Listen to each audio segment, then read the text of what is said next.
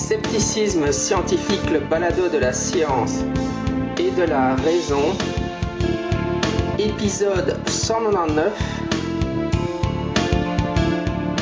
pour le mercredi 24 avril 2013, la vaccination. Avant qu'on attaque l'interview, je voudrais signaler que j'organise un concours pour fêter le numéro 200 du balado. Et le concours est très simple. Donc d'ici le 1er mai, donc dans une semaine, vous avez une semaine pour soumettre un article. Et donc la règle est simple, il suffit de soumettre un article. Et je choisirai les 3 meilleurs. Et le 3e prix sera que l'article sera publié sur le blog Scepticisme scientifique.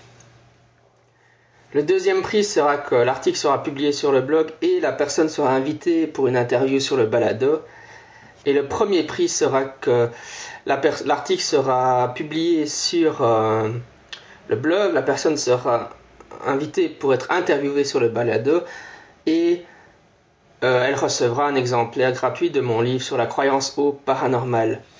Voilà, donc n'hésitez pas à m'envoyer des articles. Les sujets peuvent être ce que vous voulez. Évidemment, ça doit être des articles de nature sceptique, mais bon, vous savez bien que l'étendue des sujets est très large. Et je choisirai donc les 3 articles qui me semblent présenter la meilleure analyse sceptique. Et donc, il vous suffit de me l'envoyer par email. Alors, mon email, c'est abrassard1, donc comme le chiffre 1, abrassard1@yahoo.fr, abrassard1@yahoo.fr. Donc, vous avez une semaine pour m'envoyer ces articles. Ils doivent faire 1500 caractères minimum. Et voilà, après, j'annoncerai les gagnants du concours. Passons maintenant à l'interview.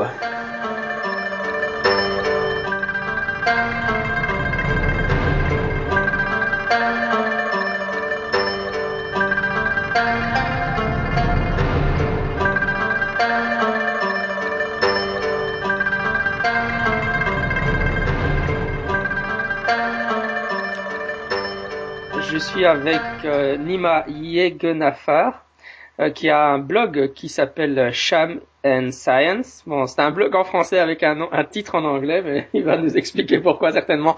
Mais je suis sûr que vous avez tous remarqué ce blog qui est vraiment 100% sceptique sur les médecines alternatives. Bonjour. Bonjour Jean-Michel. Merci de m'avoir, comme ils disent en anglais. Ouais.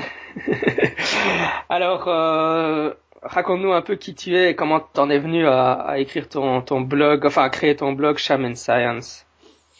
Ouais, j'ai beaucoup réfléchi à cette question et j'ai pas trop de réponses finalement. Je me suis créé plein d'histoires dans ma tête pour essayer d'avoir une espèce de logique sur la création de ce blog, mais finalement, je sais pas trop comment je suis arrivé là. Ça correspond à une période de ma vie où je militais beaucoup moins politiquement et je crois que quand on défend des idées en politique, ça devient quelque chose qui fait partie de notre peut-être de notre philosophie, quoi, de se battre, de défendre des choses pour lesquelles on croit. Et peut-être à ce moment-là, du coup, je me suis senti dans l'idée de défendre la science plutôt que la politique. Et ça a correspondu aussi à un moment où je me sentais très en minorité face aux gens qui étaient autour de moi et je me demandais si ce que je racontais était juste, si je défendais des idées qui étaient valides. Donc je me suis dit que c'était un moyen de me confronter à la communauté des blogueurs, la communauté sur Internet pour voir s'il y avait d'autres gens qui partageaient des idées. Bon, évidemment, je connaissais la communauté sceptique, mais je voulais voir si... il y avait aussi, au-delà de cette communauté, d'autres gens qui partageaient les mêmes idées. Donc, je suis assez content, finalement, du résultat parce que j'ai des bons retours et puis les gens apprécient ce que je fais. Donc, c'est assez chouette.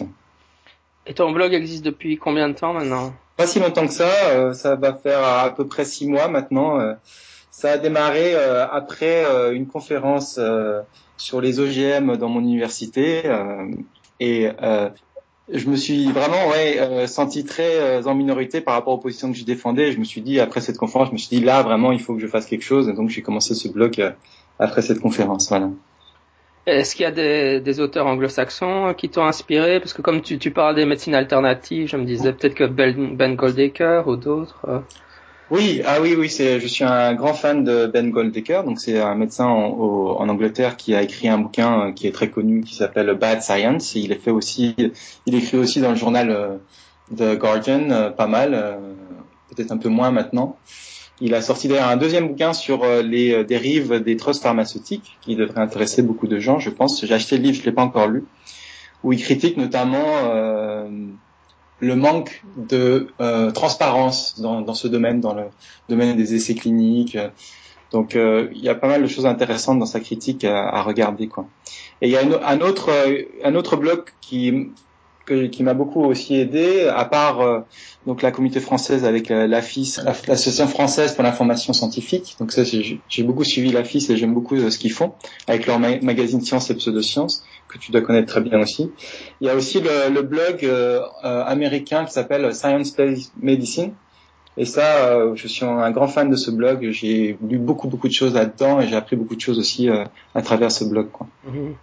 Oui, c'est le blog qui a été créé au départ par Steven Novella du Skeptics Guide to the Universe. Enfin, moi, j'ai surtout écouté le podcast pendant des années, mais le blog, effectivement, je le consulte régulièrement, mais c'est très technique, c'est très dense, quoi. Il y a beaucoup de matière. Il est très dense, c'est vrai, oui, oui. Et ça dépend des auteurs aussi, finalement, au bout d'un moment, parce que c'est un collectif qui écrit dans ce blog. C'est une idée assez sympathique. Et suivant les auteurs, on a une manière d'écrire différente, un ton différent aussi. Et au bout d'un moment, on commence à connaître les gens. C'est assez sympathique, finalement. Et au niveau de ta formation, tu es médecin, tu es infirmier. Je n'en ai aucune idée, en fait. Donc. Je suis maître de conférence à l'Université de Poitiers. Et je travaille pas du tout dans la médecine. Je travaille dans ce qu'on appelle l'automatique informatique industrielle. Donc c'est pour faire simple, c'est la science de la régulation. Qu'est-ce que je veux dire par là? Par exemple, quand tu prends ta douche, donc tu régules la température à un certain degré, ou quand on prend un avion, on régule la température, l'altitude de l'avion. Quand on vole, doit être régulé. Le vol doit être par exemple robuste, c'est-à-dire qu'il n'y ait pas beaucoup de mouvements quand il y a des perturbations, des choses comme ça. Donc moi je travaille là-dessus, donc c'est mon travail à moi, c'est assez théorique, donc j'ai des modèles mathématiques sur lesquels je travaille, je regarde les trajectoires, les choses comme ça, de manière assez théorique. Donc ça n'a rien à voir avec mon blog et c'est vrai que parfois ça surprend les gens que je parle de ces domaines alors que je ne travaille pas, c'est pas ma recherche, quoi. Par contre, ça explique comment ça se fait que tu as le logo de l'Université de Poitiers sur ton blog. Oui. D'ailleurs, il y a une petite discussion quand on a ouvert le blog. L'université ne s'attendait pas, quand ils ont ouvert cette plateforme pour permettre aux maîtres de conférences de bloguer, ils ne s'attendaient pas à ce qu'il y ait quelqu'un qui veuille bloguer sur les notions de science en général et pas vraiment de sa recherche. Donc, il y a un petit débat à l'intérieur de l'université. Puis finalement, ils m'ont autorisé. Je crois que pour l'instant, ça se passe pas trop mal. Très bien, écoute, maintenant, je t'ai invité pour qu'on parle spécialement de la vaccination, parce que tu as blogué sur ces sujets récemment, et c'est encore un sujet que j'ai pas beaucoup traité sur le podcast, donc sur le balado, donc je pensais que ça valait la peine qu'on en parle plus spécifiquement. Pour revenir un peu sur l'histoire de la vaccination, c'est pas une idée très nouvelle finalement. On a les historiens retrouvent dans pas mal de civilisations l'observation pour laquelle des gens qui ont contracté une maladie ne la contractent plus après quand ils sont de nouveau contractés à cette maladie, quoi. Donc par exemple dans le cas de la varicelle, on a pas mal d'exemples dans l'histoire comme ça où on a constaté que des gens étaient immunisés contre la varicelle alors qu'ils l'avaient contracté une première fois, quoi. Donc ça a donné l'idée à un médecin de se dire finalement il y a peut-être quelque chose qui se passe dans le corps. La première fois qu'on chope une maladie, si on n'en porte pas évidemment, on devient on devient immunisé contre cette maladie, quoi. Donc ce médecin, c'est intéressant l'histoire parce que il s'appelle Edward Jenner en anglais, c'est un anglais. Et au fin 18e siècle, il a commencé à tester cette théorie donc sur la varicelle. Et la varicelle en anglais ça s'appelle smallpox. Donc je vais te dire pourquoi je donne le nom anglais dans quelques minutes, parce que c'est lui qui, donc cet anglais qui a sorti le terme vaccination. Et le terme vaccination, ça vient de vaca en latin, qui veut dire vache, et en anglais vache ça se dit cow. Et là, donc tout ça, ça paraît un peu confus, mais quelle était l'idée de Jenner? C'est qu'il s'est dit, tiens, le smallpox, donc la varicelle, c'est très dangereux, et on a une forme un peu différente qui circule chez les vaches, qui s'appelle le cowpox, donc cow pour vache, et cette forme qui est un peu moins dangereuse pour l'humain parce qu'il est vraiment spécifique aux vaches, je vais infecter des gens avec le cowpox et regarder comment est-ce qu'ils vont survivre par rapport au smallpox, quoi, par rapport à la varicelle, la vraie varicelle. Et quand il a fait ça, il s'est rendu compte que pas mal de gens développaient une résistance au smallpox, et c'était un peu le début de la vaccination, quoi. Donc historiquement, le terme vaccination, ça vient voilà de cet anglais qui a testé une défense de la varicelle avec une maladie qui s'appelle le cowpox en anglais. En français, je sais pas très bien le terme du coup, mais donc ça c'est assez drôle. Et puis finalement, c'est bien plus tard qu'on a compris le mécanisme de la vaccination avec les travaux notamment de Pasteur, quoi. Alors juste pour expliquer un peu comment ça marche. Voilà, le système immunitaire, c'est quand même quelque chose de fascinant dans le corps humain, c'est quelque chose d'évolutif, et ça c'est quand même extraordinaire.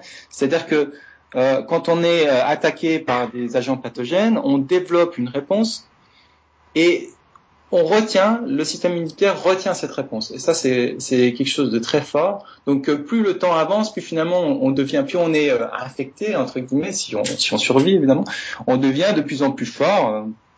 Le système immunitaire devient de plus en plus fort, quoi.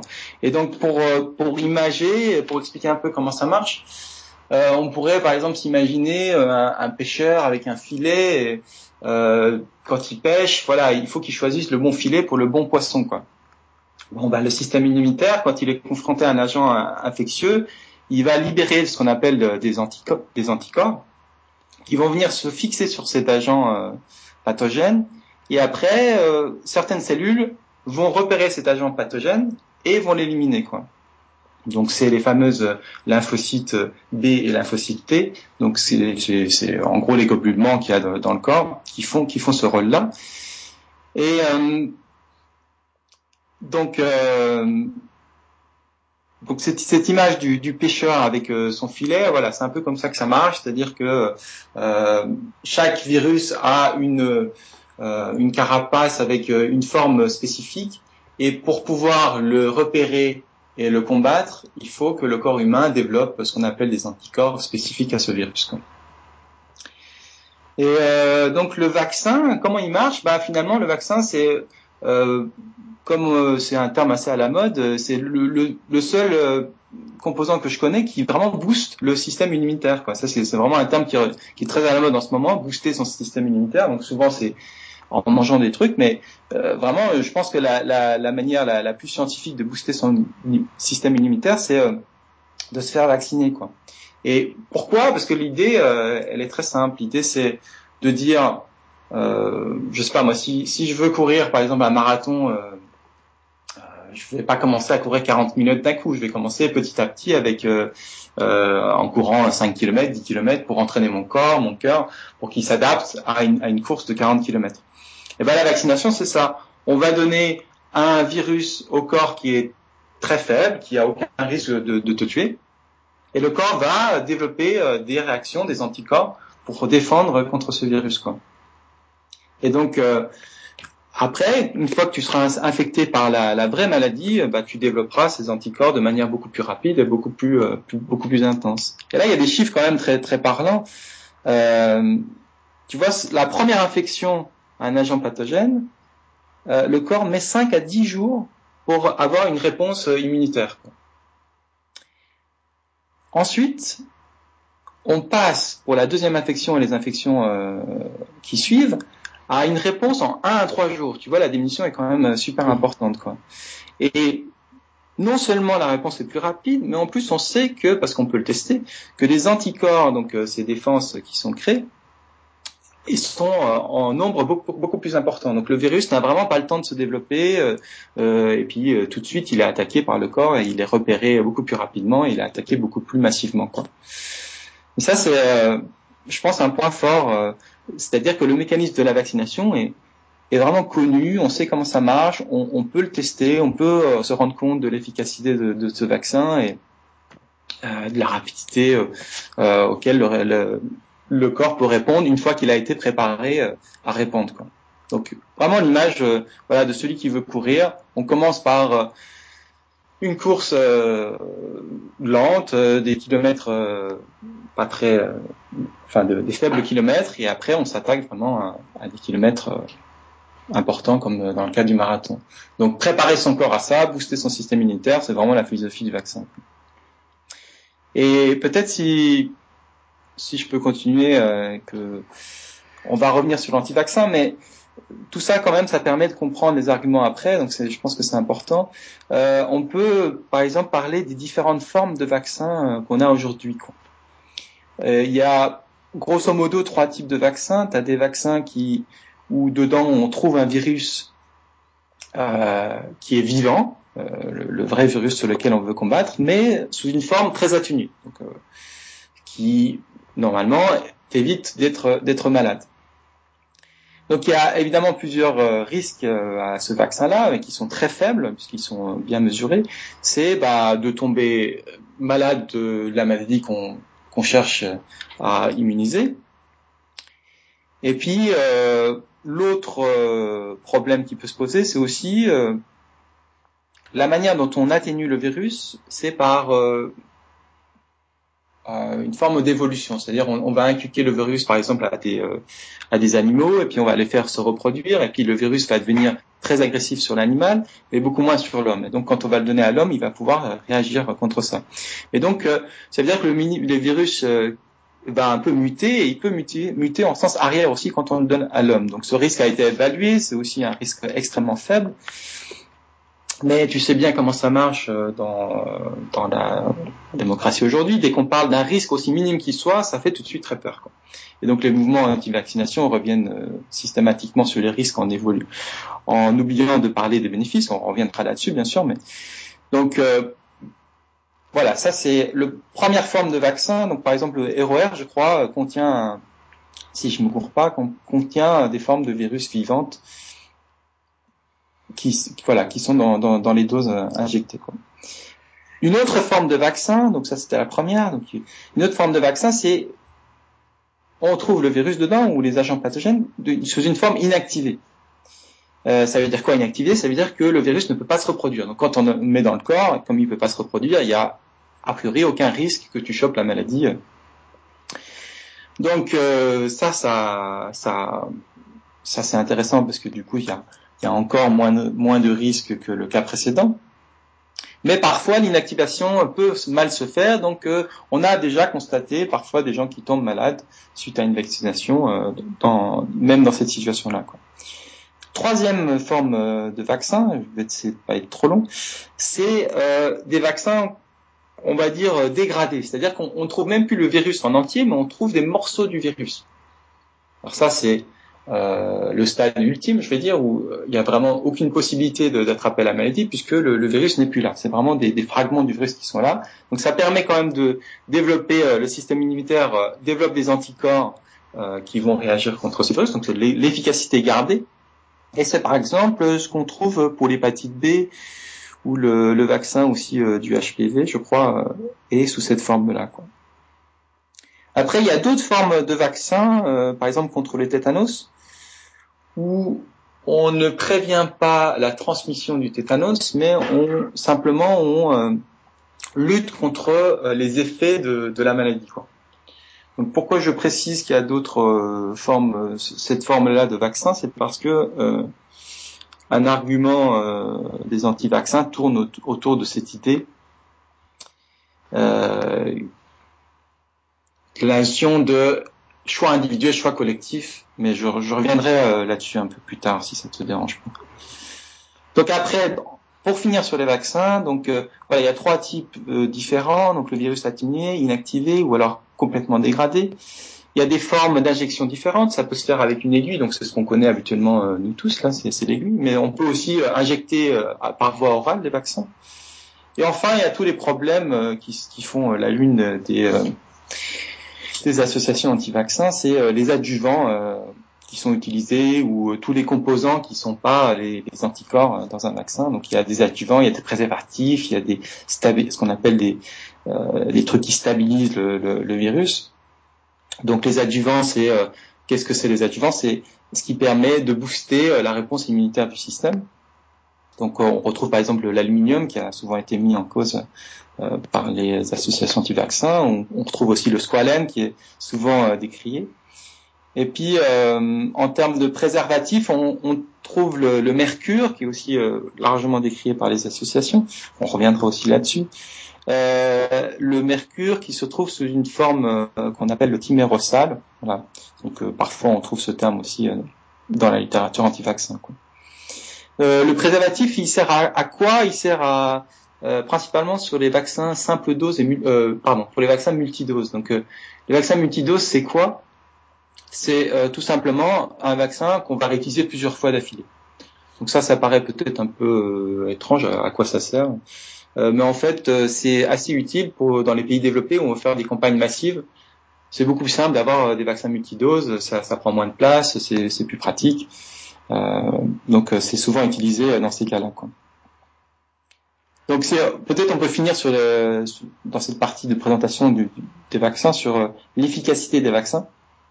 Ça c'est le grand débat, alors que finalement il n'y a pas beaucoup de débats dans la communauté scientifique à ce propos, puisque le mécanisme est très bien connu, les études sont là, c'est très efficace les vaccins. On est, je crois, à une efficacité de 95% d'efficacité, même plus parfois, pour la plupart des vaccins. Donc quelques chiffres pour te donner une idée. Ça c'est toujours très parlant. Donc avant 1950, donc c'est un rapport de l'INSERM là qui cite ces chiffres. Donc avant 1950, t'avais 200 à 1000 cas par exemple de la diphtérie qui se présentait dans la population, puis t'avais une mortalité de 50 à 100 personnes, quoi. Donc après les années 90, on passe à zéro. Autant du nombre de cas déclarés que de morts, on passe à zéro, quoi. Et ça, c'est essentiellement dû à la vaccination, quoi. Pareil pour la coqueluche, on était à 10 000 cas avant les années 50, donc de cas déclarés. Parmi ces 2000 à 10 000 cas déclarés, il y avait 20 à 50 morts. Aujourd'hui, on est inférieur à 50 cas déclarés, et puis on a une dizaine de morts, grand maximum, du fait de cette maladie, quoi. Le cas de la polio aussi, c'est pas mal. On avait une morbidité annuelle. Donc la morbidité, c'est le nombre de cas déclarés. Une centaine de personnes par million. Et là, on avait une mortalité de 5 à 10 personnes. Et aujourd'hui, en France en tout cas, la polio, voilà, on n'a plus aucun cas déclaré et plus aucun mort, quoi. Donc ça, c'est très intéressant, là, cette efficacité. Et c'est aussi un peu le problème, parce que c'est tellement efficace qu'on oublie finalement la gravité des maladies contre lesquelles on se vaccine, et du coup on ne retient du coup que les effets négatifs, quoi. Ça c'est vraiment un problème important. L'efficacité des vaccins nuit finalement à leur efficacité. Pour finir, l'immunité de groupe. Tu vois, en anglais ça s'appelle herd immunity, et ça c'est vraiment un concept très intéressant, je trouve, parce que c'est le vaccin, c'est pas juste un problème personnel, c'est un problème collectif. Et ça, c'est ce qu'on appelle l'immunité de groupe. C'est-à-dire, si on a un nombre suffisamment de gens qui sont vaccinés, on va protéger ceux qui sont pas vaccinés. Si tu te souviens, j'ai dit qu'individuellement, on avait 95% d'obtenir une réponse immunitaire après un vaccin, donc d'être protégé contre une maladie, mais ça veut dire qu'il y a 5% des gens qui ne sont pas protégés même après un vaccin. Donc ça peut être dû à plein de raisons que je vais pas détailler ici parce que je connais pas très bien non plus. Mais donc ça veut dire que si on a suffisamment de gens qui sont immunisés, on va protéger aussi ceux qui ne sont pas immunisés, même s'ils ont eu le vaccin. Et donc ça, c'est vraiment une notion très forte, parce qu'aujourd'hui, dans une société voilà, qui est telle qu'elle est, qui met toujours en avant l'individu, le capitalisme met toujours en avant le succès individuel, etc.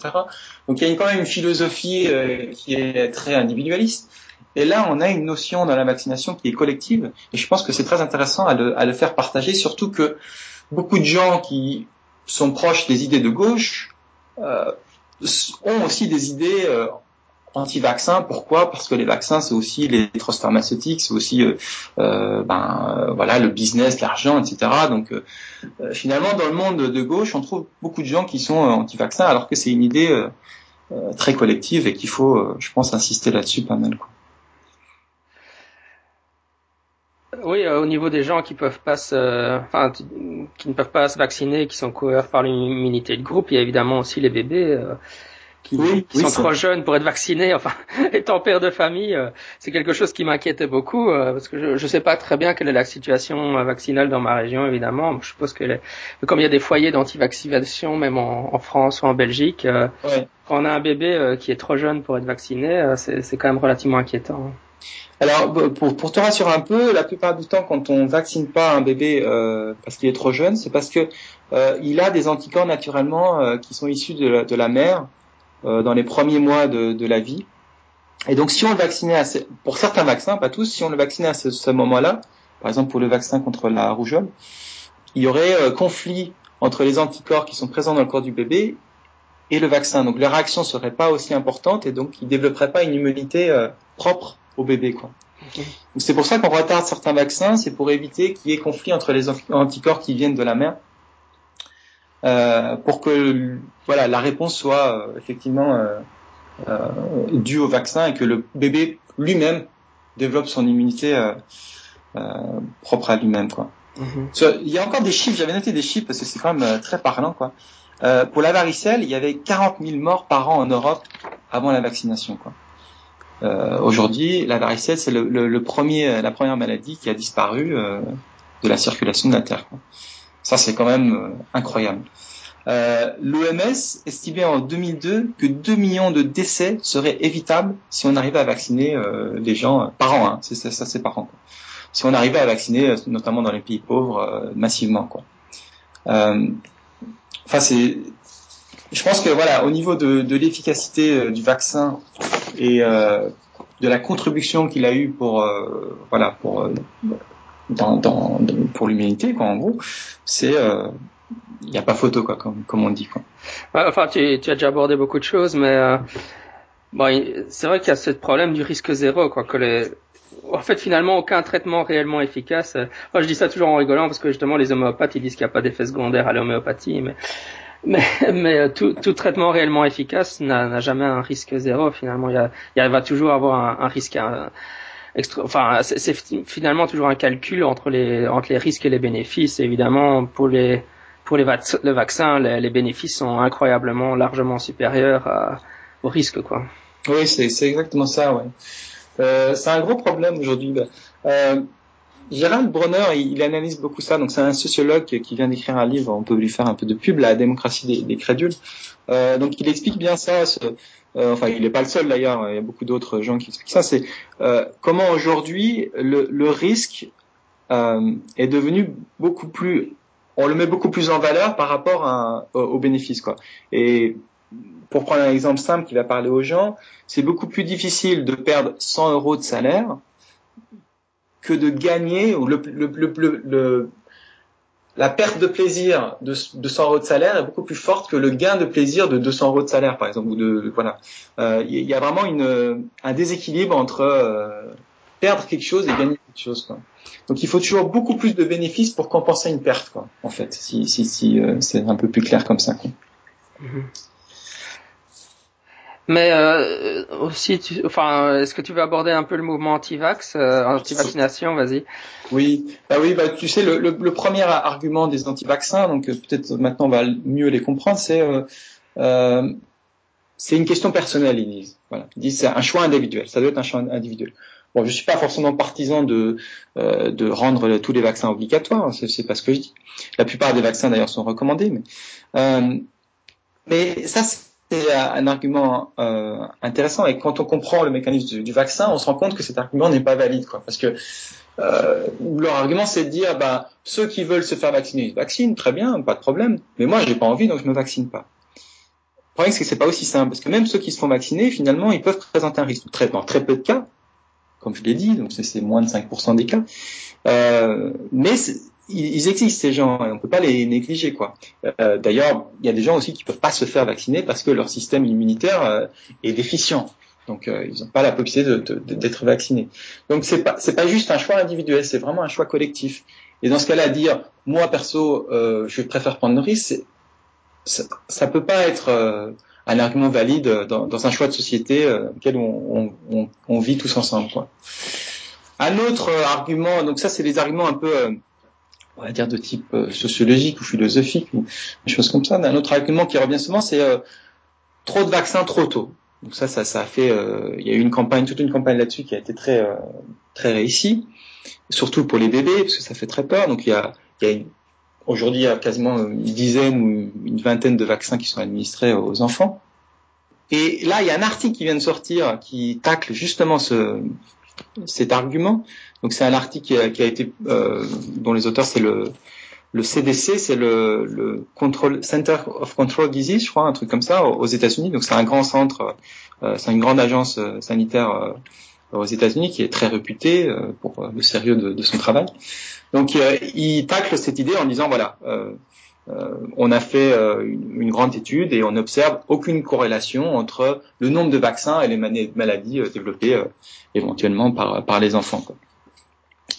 Donc ça c'est intéressant, et au-delà des études scientifiques, cette idée de trop de vaccins trop tôt, cette idée n'a pas vraiment de sens, parce que finalement le danger des vaccins, c'est principalement sur les agents pathogènes qui sont contenus dans le vaccin, quoi. Or on a fait beaucoup de progrès sur la vaccination et les vaccins évoluent rapidement. Et le nombre d'agents pathogènes qui sont contenus dans un vaccin a largement diminué, tout en gardant une réponse immunitaire très forte, quoi. Et pour te donner une idée, tu vois, il y a 100 ans, la vaccination de la varicelle, il y avait dans un vaccin, on trouvait 200 protéines. Donc ces protéines, c'est les agents pathogènes dont je parle, quoi. Il y avait 200 protéines. Aujourd'hui, si tu prends 11 vaccins cumulés, on trouve à peu près 130 protéines. Donc, c'est-à-dire moins que le seul vaccin de la varicelle à l'époque, quoi.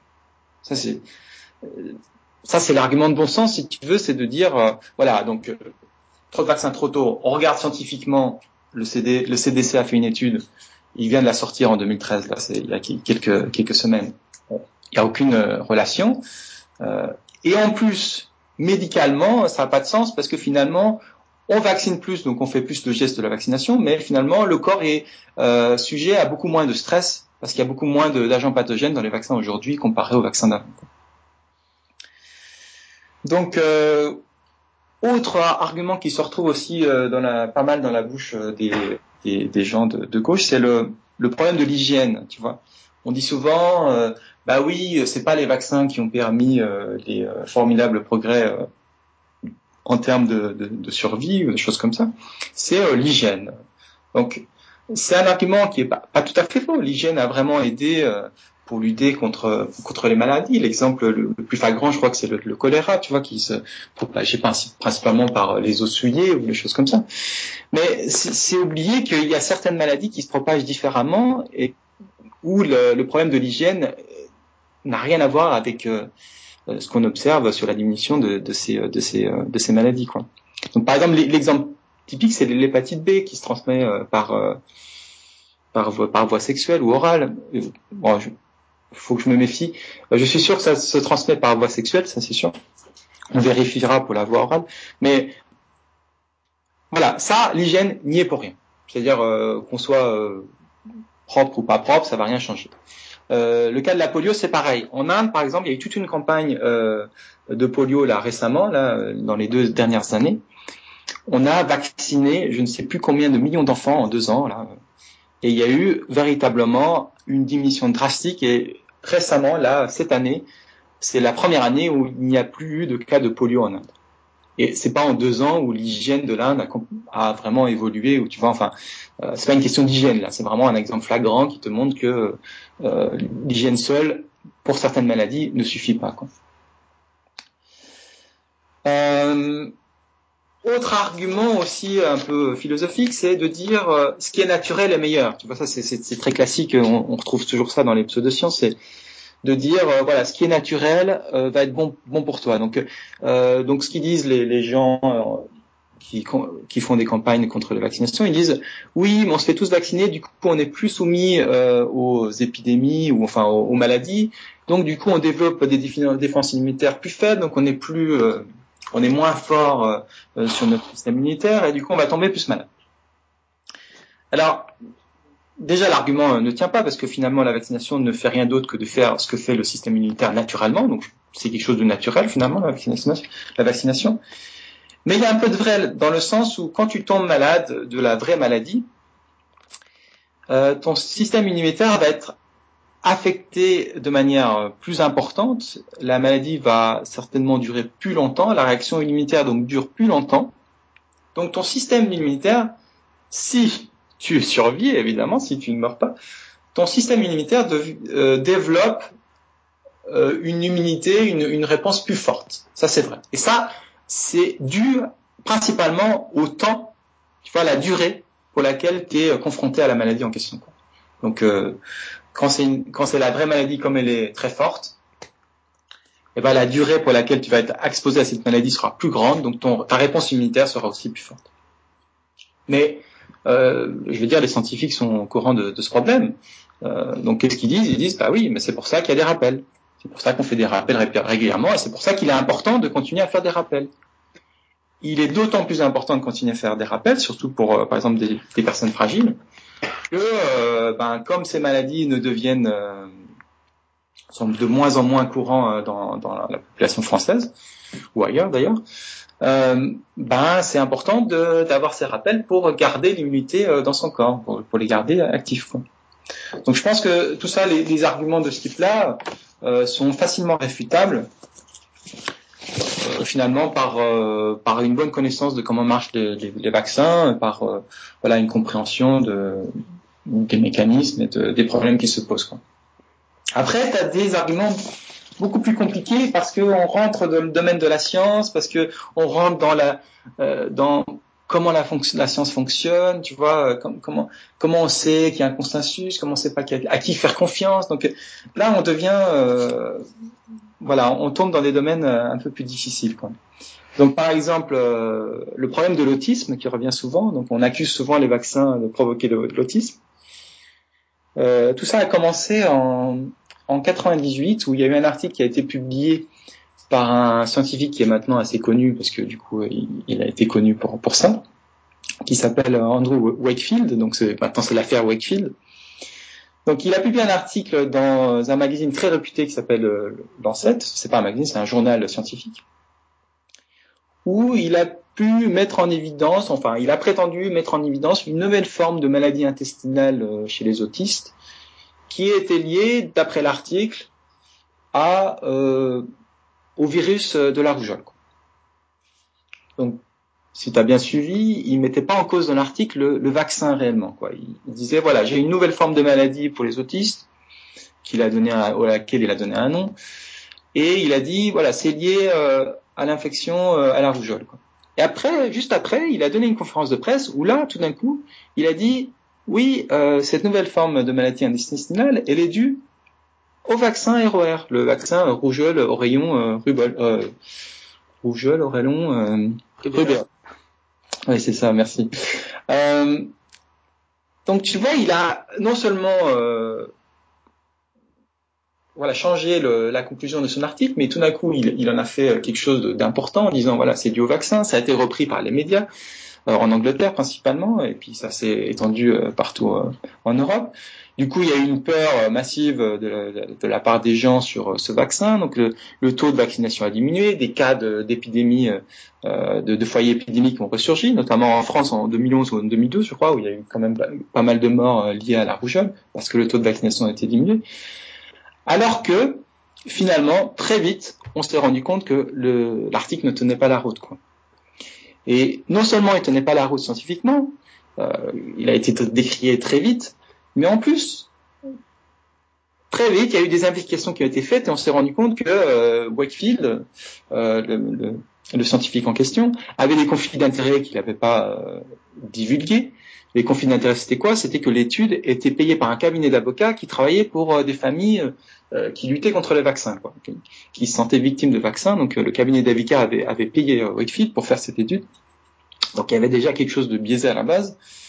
Et en plus, il y a eu des accusations de fraude sur les données qu'il avait publiées qui étaient tellement fortes que finalement l'article fut rétracté en 2010. Mais tu vois, pour que un article qui sort comme ça, conférence de presse, les gens ont peur, ils arrêtent de se vacciner. Pendant 10 ans, tout d'un coup, tu as des foyers épidémiques qui ressurgissent alors qu'on pensait pouvoir éradiquer la rougeole. Tu vois le massacre que ça peut faire, quoi. C'est vraiment incroyable, quoi. Ce qui est encore plus incroyable, c'est qu'on sait aujourd'hui que ce n'est pas le discours scientifique où tu vois les messages rassurants qui ont permis aux gens d'être rassurés sur le vaccin de la rougeole, mais c'est le temps qui passe finalement. Et ça, ça fait peur, ça, finalement. C'est parce qu'on sait qu'aujourd'hui, on sait que pour que quand il y a une alarme qui est sonnée, pour que les gens, même si cette alarme est fausse, puisque c'était le cas, pour que les gens oublient cette alarme ou alors comprennent que c'est une fausse alarme, la seule manière, c'est qu'il y ait une nouvelle génération de parents qui arrive, qui n'ait jamais été confrontée à ce discours, et donc qui finalement ait oublié cette histoire et du coup se remettent à vacciner normalement leurs enfants, quoi. Donc génération de parents, génération aussi de médecins, parce que c'est aussi le problème des médecins généralistes parfois. Donc ça, ça fait un peu peur parce qu'on se dit mais qu'est-ce qu'on peut faire quand on a des rumeurs qui se propagent comme ça? Comment lutter contre ces rumeurs? S'il faut attendre 12 ans pour qu'une nouvelle génération arrive, c'est un peu inquiétant, quoi. C'est vrai que tu expliques très bien les éléments scientifiques du débat, mais dans le fond, c'est vrai qu'il y a vraiment un problème, enfin, je sais pas si on peut le qualifier d'irrationalité ou de peur irrationnelle, parce que finalement, finalement, il n'y a pas de débat au niveau de l'utilité des vaccins, scientifique au niveau de l'utilité des vaccins, mais les gens, enfin le mouvement anti-vaccination n'est pas intéressé par les données empiriques ou par les faits. Et c'est ça qui est vraiment le plus étonnant avec ça. On se dit bah oui, on va leur expliquer et puis une fois qu'ils auront compris, c'est tellement évident qu'ils changeront d'avis, mais ce qu'on observe, c'est que ça fonctionne pas du tout comme ça. Non, et c'est même plus que de l'irrationalité, en fait. C'est plus intéressant que ça. Encore une fois, je me réfère à Gérald Bronner. Tu auras bien compris que je suis un grand fan. Il explique, enfin, et donc pas que lui, mais par contre, il y a des études qui montrent que la plupart des gens qui sont anti-vaccins sont aussi très éduqués. Et ce qui peut paraître un peu contradictoire, quoi, ou paradoxal. Et c'est voilà, ce qui se passe, en fait, c'est que plus on est éduqué et plus on est à même de faire des recherches soi-même, plus on est à même d'aller regarder ou plus à même de contester l'autorité, on va dire. Et donc, aujourd'hui, avec l'explosion de l'information sur Internet, il est très facile de faire ses recherches soi-même. Donc, on tape vaccination sur Google, aluminium ou mercure, ou je sais pas, ou autisme. Et là, on trouve des centaines et centaines de pages avec des arguments qui paraissent scientifiques, avec des articles qui paraissent très bien faits, etc., qui t'expliquent que voilà, le vaccin cause l'autisme, que c'est sûr, que le mercure va provoquer aussi l'autisme. On sait que t'as des citations qui sont données, t'as des médecins qui parlent, t'as des scientifiques qui parlent, tu vois. Et donc tout ça, c'est très facile finalement pour quelqu'un qui pense trouver une information juste sur Internet d'avoir une information qui est complètement fausse. Et il va ainsi renforcer ses peurs, renforcer ses craintes et être convaincu de la dangerosité du vaccin. Donc c'est plus qu'un problème, je pense, d'être irrationnel ou d'être rationnel, quoi. Je pense que c'est un problème lié, voilà, à la manière dont l'information se propage aujourd'hui, notamment avec les nouveaux médias et puis la propagation d'Internet, enfin la génération d'Internet. Et donc la question de savoir comment lutter contre ça, c'est encore une question différente. Oui, de toute façon, je te rejoins tout à fait, parce que même quand je dis c'est de la problème d'irrationalité, j'avoue que je sais pas trop ce que ça veut dire, en fait, hein. C'est un concept un peu comme ça qu'on balance, que les sceptiques balancent, mais c'est quoi être irrationnel? Parce que Par exemple, moi j'ai eu le coup, donc on a eu mon épouse et moi, on a eu un bébé il va avoir bientôt 2 ans, et alors mon épouse, elle est pas, c'est vrai qu'elle connaît un peu c'est quoi le scepticisme via moi, parce que forcément je peux pas dire que je lui en parle vraiment, mais forcément j'ai mes activités, donc je suis bien obligé de dire bah oui, je vais à Scepticopub ce soir, enfin bon. Mais elle a pas du tout de culture, elle a particulièrement scientifique ou sceptique, et alors elle aime bien lire des blogs d'expatriés japonaises d'ailleurs dans le monde, et alors quelques mois après la naissance du bébé, voilà quoi, elle lisait un blog d'une japonaise qui habite aux États-Unis. Elle me dit bah oui, j'ai lu, enfin c'était le fameux argument too many too soon, trop de vaccins trop rapidement. Et bah oui, alors évidemment il y a le désir de vouloir être une bonne mère quoi, et c'est plus facile de générer la peur chez les parents que de générer la confiance finalement. Et pour elle me dit bah oui, enfin ça l'avait tout de suite très fort inquiété quand elle avait lu cet argument-là, quoi. Et après, moi de mon côté, si je dois lui dire, ben non, en fait, il n'y a pas de raison valable de t'inquiéter, je dois faire tout un travail de déconstruction phénoménale, quoi. Bah oui, t'as le problème de l'autorité, quoi. Pourquoi elle ferait confiance à toi, tu vois? Non, c'est vraiment très compliqué, quoi. En fait, c'est finalement c'est ce problème qu'on génère. Il est beaucoup plus facile de générer le doute que de générer la confiance, quoi. Oui, c'est sûr, oui. Et il y a des choses encore intéressantes, tu vois, sur le problème aussi de corrélation causalité. Donc ça, c'est un problème vraiment très difficile pour les gens, parce que donc, alors, qu'est-ce que c'est corrélation, qu'est-ce que c'est causalité? Bon, pour prendre un exemple très parlant aux gens qui écoutent, c'est le réchauffement climatique. Donc il y a eu tout un débat qui n'existe plus aujourd'hui, parce que on sait que c'est d'origine anthropique, ce réchauffement. Mais tu avais l'augmentation du CO2 qui suivait l'augmentation qui était corrélée à l'augmentation des températures. Donc plus il y avait de CO2 et plus la température était importante. Donc il y a des graphes qui circulent un peu partout. On voit très bien que les deux graphes sont quasiment superposés. Donc ça, c'est ce qu'on appelle une corrélation. Donc tout le débat, c'était de savoir si c'est le réchauffement qui implique l'augmentation du CO2, ou si inversement c'est l'augmentation du CO2 qui implique le réchauffement. Du coup, ça change tout, tu vois. Si c'est le réchauffement qui implique l'augmentation de CO2, on va dédouaner l'homme en disant c'est pas notre problème. Par contre, si c'est l'augmentation du CO2 qui implique le réchauffement, bah, c'est l'homme qui est responsable, quoi. Donc, corrélation-causalité. Quand on a corrélation, on n'a pas forcément causalité. Et donc là, dans le cas du réchauffement climatique, il y a vraiment une causalité. Donc l'augmentation de CO2 implique le réchauffement. Et pour les vaccins, c'est ce même problème-là. C'est-à-dire que quand on vaccine quelqu'un et que si dans la semaine après, cette personne tombe malade, ou je sais pas, ou meurt, ou j'en sais rien moi, il y a une femme enceinte qui, par exemple, perd son bébé ou des choses dramatiques de ce genre-là, on va forcément accuser le vaccin d'être responsable.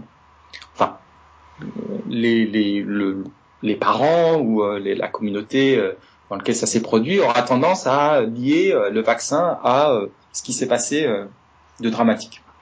Et donc c'est exactement ce qui s'est passé pour l'hépatite B en France, c'est-à-dire qu'on a dans les années 90, on a tout d'un coup fait une campagne massive, on a vacciné les gens massivement, et il y a eu tout d'un coup des cas de sclérose en plaques qui sont déclarés. Alors il y a eu toute une polémique, tout d'un coup on s'est dit oh là là, ça amène la sclérose en plaques, qui est une maladie qui est quand même très très grave, et tout d'un coup, des gens ont refusé de se faire vacciner, et puis la campagne n'a pas réussi du tout. Aujourd'hui, l'hépatite, il y a beaucoup de gens qui ont peur de ce vaccin. J'ai même un ami qui me disait encore, finalement, c'est pas si grave l'hépatite B. Je préfère prendre le risque de choper l'hépatite B que de prendre le risque de mettre un vaccin et puis d'avoir la sclérose en plaques. Alors, le lien vaccin sclérose en plaques n'a jamais été mis en évidence par aucune étude nulle part dans le monde. Donc c'était une corrélation qui n'était pas liée à une causalité. Et deux, l'hépatite B, c'est quand même une maladie très grave. Il y a plus d'un millier de morts par an en France de cette maladie. Il y a donc ça, c'est un rapport de l'INSERM là, sur lequel je regardais ces chiffres. Il y a on estime qu'il y a 3 millions de porteurs chroniques de cette maladie en France, quoi. C'est quand même un chiffre je pense, assez important. Et l'idée de savoir qu'il y a au moins 1 millier de morts par an liées à l'hépatite B et qu'on pourrait l'éviter en se faisant vacciner, je pense que c'est voilà, c'est quelque chose à faire, quoi. C'est une protection à prendre. Et donc, pour revenir à cette idée de corrélation-causalité, il y a une étude qui a été faite qui sort des chiffres très impressionnants. L'étude estime que si on vaccine 10 millions de personnes, on fait une campagne de vaccination massive. Imagine par exemple pour la grippe.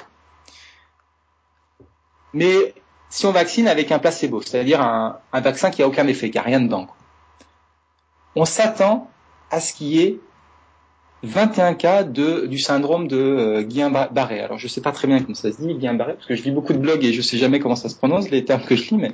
Donc, le syndrome de Guillain-Barré, c'est un syndrome, une maladie, en fait, auto-immune, c'est-à-dire ton système immunitaire s'attaque à tes propres cellules, donc c'est assez grave, bon, ça peut se soigner dans certains cas.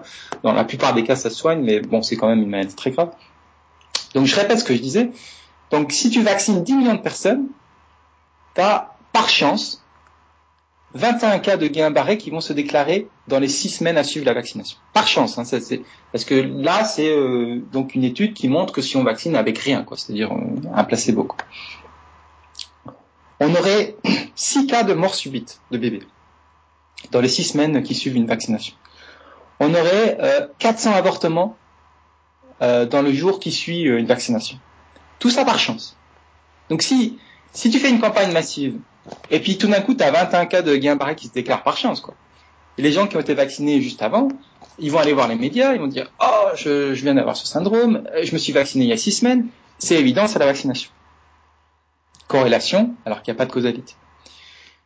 Et donc, ça a repris dans les médias, les gens ont peur, les gens arrêtent de se vacciner, et puis voilà, patatrac, c'est foutu. Donc, ce genre d'étude est très important parce qu'il nous permet de vraiment comprendre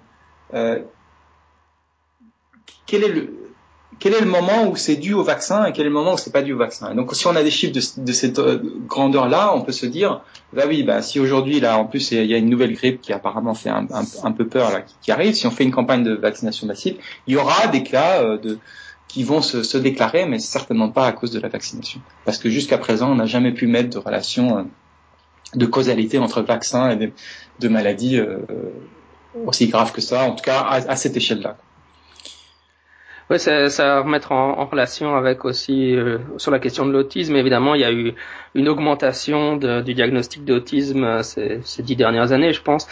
Ce que les anti-vax utilisent toujours comme argument, mais en fait, cette augmentation du diagnostic s'explique par les changements des critères diagnostiques. C'est les critères, on diagnostique mieux l'autisme qu'on le faisait avant, et donc il y a une augmentation. Mais pour eux, ils voient toujours cette augmentation et ils se disent c'est dû au vaccin, quoi. Oui, et puis non seulement on diagnostique mieux, puis on diagnostique aussi plus tôt, donc ça augmente aussi les chiffres. Et puis on sait quand même pas mal de choses sur l'autisme aujourd'hui. On sait que c'est un trouble du développement neurologique. Et on sait qu'il y a une composante génétique qui est très très forte, quoi. Donc le débat n'est pas fini, c'est-à-dire on n'est pas sûr que c'est que génétique. Il y a peut-être des facteurs environnementaux qui agissent, mais on sait que vraiment une grande partie des autistes c'est des problèmes de type génétique, quoi. Il n'y a pas un gène de l'autisme, mais il y a un ensemble de gènes qui contribuent au fait que des gens soient déclarés autistes.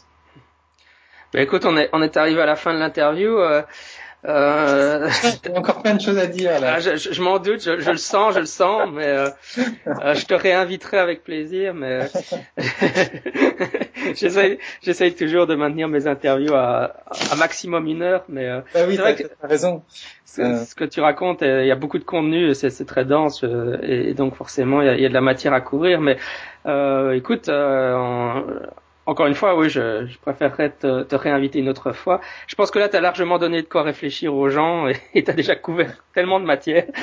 Peut-être on peut juste dire un dernier mot sur faire attention quand on est sur Internet, sur les choses qu'on lit. Les méthodes utilisées par les groupes anti-vaccins sont vraiment très efficaces, et si on n'y prend pas garde, on se fait rapidement avoir. Donc les méthodes habituelles, c'est de sortir une phrase de son contexte, donc la dire dans un autre domaine qui du coup donne un sens complètement différent, d'utiliser de citer certains auteurs qui sont connus pour leurs oppositions au vaccin et d'oublier la grande majorité des scientifiques qui défendent la vaccination, tu vois. Donc c'est ce qu'on appelle le cherry picking, tu vois, de piquer un petit bout par-ci par-là pour donner un semblant de consensus alors qu'il n'existe pas.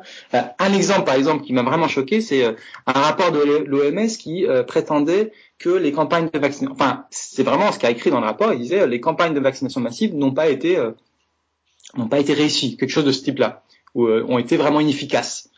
Donc les mouvements anti-vaccins reprennent cette phrase alors que le rapport de l'OMS disait que les campagnes massives n'ont pas été efficaces, non pas parce que le vaccin n'est pas efficace, mais simplement parce que dans certains pays, les infrastructures ne sont pas là, et donc on a du mal, à cause de la guerre, à cause du manque de moyens, on a du mal à faire une campagne massive, tu vois. Donc tu vois la distorsion du rapport, on pique une phrase, et puis finalement on lui fait dire complètement l'inverse de ce qu'il disait, quoi. Ça voilà, des trucs comme ça quand on se penche dans le monde anti-vaccin, et il y en a beaucoup et c'est vraiment choquant, quoi. Ouais, bah la moralité c'est toujours soyez sceptiques de ce que vous dites sur internet. Où est-ce qu'on peut te trouver sur le net pour les gens qui veulent en savoir, enfin te lire plus? Eh ben écoute, sur mon blog, voilà, si vous tapez Sham and Science sur Google, ça doit marcher. Voilà, je pense que c'est. Je voulais aussi remercier tous les gens qui m'ont soutenu aussi pour, la communauté sceptique qui a beaucoup relayé mes articles, les gens qui m'ont soutenu sur le blog, qui m'ont aidé aussi pour trouver des sources, etc. Voilà. Merci à tous. Je vais donner l'URL du blog, hein, comme ça c'est blog. C'est compliqué, alors je sais même pas si. Moi, je vais essayer, on va essayer. C'est blog avec un s.univ comme université -poitiers.fr/n-yegnafar/ voilà, comme ça j'aurais essayé. Bah, sinon, finalement, vous googlisez Sham and Science et vous le retrouverez facilement. Écoute, encore merci et puis à une prochaine. Oui, alors. Merci à toi. Oui, à bientôt. Bonne continuation.